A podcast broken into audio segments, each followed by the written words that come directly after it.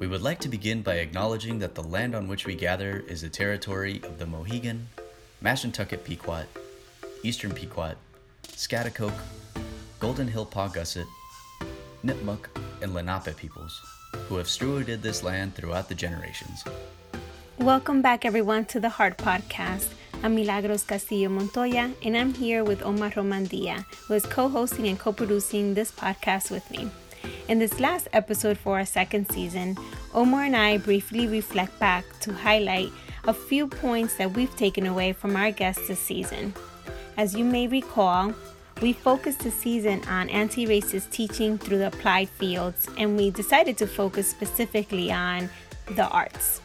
In our five episodes this season, we have covered anti racist teaching through dance, visual arts and design, music, theater, and art and art history. I have been moved by our guests this season who have, through their own medium of art, advanced our thinking at what counts as art, why it counts as art, and through their artistic works as well as their teaching, have really pushed their students and others to think critically about what it is that they're producing and why they're producing that. I was really struck by the conversation from our first episode where Shani and Truth shared how much dance is really a way of acknowledging and bringing in and uplifting everyone's personhood. I really appreciated learning more about drumming and the role of drumming with dance and how the body has wisdom that's passed down from generation to generation, and that wisdom can be released through dance. That was really inspiring. I was also moved by the second episode with Dr. Lauren Cross and Dr. Oscar Guerra when they talked about how they help real lives get captured through visual arts and how they teach students to lean into their uniqueness. That was really an important message because it's really uplifting that everyone has something unique about them that they could draw on and bring in, and that really it requires a connection to our lived experiences for us to bring our best selves to the forms of art and to expressions through art. I also value learning from Dr. Joseph Abramo and Dr. Joyce McCall in episode three, um, they focused on music and they talked about how music often has been a, u- a tool that has been used to really distinguish people between social classes and by race. So it really could be a gatekeeping tool.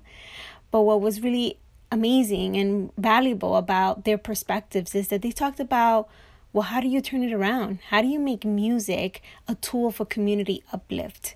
Um, and through that, I, I really learned more about how they came to music and valued the stories they shared about their own calling and their own energy and, and efforts towards helping students understand how to make music a tool for social change. I also learned a great deal from Michael and Dr. Christine Mock about anti racist teaching through theater. Um, one specific point that really stood out to me as I was reflecting back on that episode is that they highlighted that anti racist teaching in theater not only impacts what students are learning in that moment about theater or how they're learning about theater when when they're in those courses but the ripple effect of such learning in the world of theater and how it shapes what theater is produced and what theater is available to generations to come i thought that was such an impactful point and i really appreciated that and I also value the experience of learning from Dr. Alexis Boylan and Dr. Melissa Crum when it comes to thinking about how we can prepare students to use an anti racist lens to interpret art and to reflect on their own narratives and positionalities. Overall, this season has been amazing, so impactful, and I'm so grateful to all the guests who shared with lots of vulnerability things they've learned, mistakes they've made, and all of their willingness to share the wisdom that they have gained from their experiences that we can share with others now to help improve all of our teaching efforts in the classroom. So, thank you so very much to all of our guests this season. Omar, I'd love to hear your perspective when you think back on this season that we've had together with these amazing guests. What comes up for you? Milagros, thank you so much for sharing your powerful reflection. Like you, I was also moved and taken aback by the insights our guests shared. It seems as though I reached a new pinnacle of realizations after processing the innovative anti racist teaching practices our guests have cultivated over time and practiced daily. Similarly, this calls to mind that anti racist teaching is a lifelong journey that requires assessment, refinement, and collaboration over time. Our guests themselves continue to learn and push the field forward in an effort to build a more just and wholesome world. That said, there are several conversations that come to mind which I will highlight in my reflection. On our first episode about dance, Truth shared how many of us have lived in a world where the master narrative surrounds Western and Eurocentric constructs. On that front, African knowledge is not often considered to be factual history because it wasn't written down. However, we must learn to grasp new forms of knowledge that aren't based on Western ideologies. In addition, Shani shared that how we value and view ourselves can become a standard. That said, turn, turning to our body, mind, and soul can shift how we see the world and perhaps get closer to our history in order to make new knowledge visible. In episode 2, Oscar referenced cultural humility, in which he noted how we must be willing to constantly evolve and how much of our work is never really done. In addition, Lauren encouraged us to inquire what art means to people based on class, race, and location, among other characteristics. Both scholars truly encouraged audience members to push our notions of visual arts and design. Lastly, in episode 3, Joseph touched on the beautiful notion of how music can be a vehicle for connections, change, and survival. Much like language, it can help build connections between people and find common ground. Joyce also encouraged us to actively listen to what we're hearing in addition to being open to share stories and movements with others, as they are a form of knowledge that can be both learned and taught. Above all, what our guest taught me this season is that regardless of the discipline, there are almost certainly ways to integrate anti racist teaching practices in an effort to inspire a new generation of scholars and activists. Milagros, I want to thank you for joining me this semester and for always bringing such a positive and humanistic spirit to every conversation.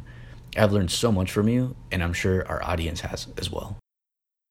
Thank you, Omar, for your reflections on this season as well. Wow, that was really fantastic, and I really appreciate it. With that said, I want to share with all of you that the next season, which is season four of this podcast, it's going to focus on the roots of anti racist teaching. That's right. So we're going to go way back, figure out how did we get here? Um, how did anti racist teaching become what it is today? So I'm really excited about that um, theme for the next season. With that said, I want to share with all of you that I will be on sabbatical throughout the year 2022. And I look forward to returning after my sabbatical with new um, perspectives and ideas that I'll bring to the Heart Podcast. In the meantime, um, Omar Romandia will continue to bring his student perspective as one of the co hosts of the podcast. And we also have three fantastic new guest co hosts who will be joining us for next season. Um, these include Dr. Frank Tuitt, who is the Vice President and Chief Diversity Officer at the University of Connecticut. We have Dr. David Embrick, who is Associate Professor of Sociology and Director of the Sustainable Global Cities Initiatives at UConn and also Dr. Stephanie Santos, who is Assistant Professor in Residence in Biomedical Engineering and Executive Associate Director of the Regano Institute for Inclusion at the School of Engineering at UConn. They have a great lineup of guests ahead for all of you, and I look forward to learning from them beside all of you. Lastly, I'll say that it's been a great adventure developing and leading this Heart podcast, Thank you to all of you who have been tuning in for the past two seasons, and I hope you will continue to tune in and learn in community with us. See you next time.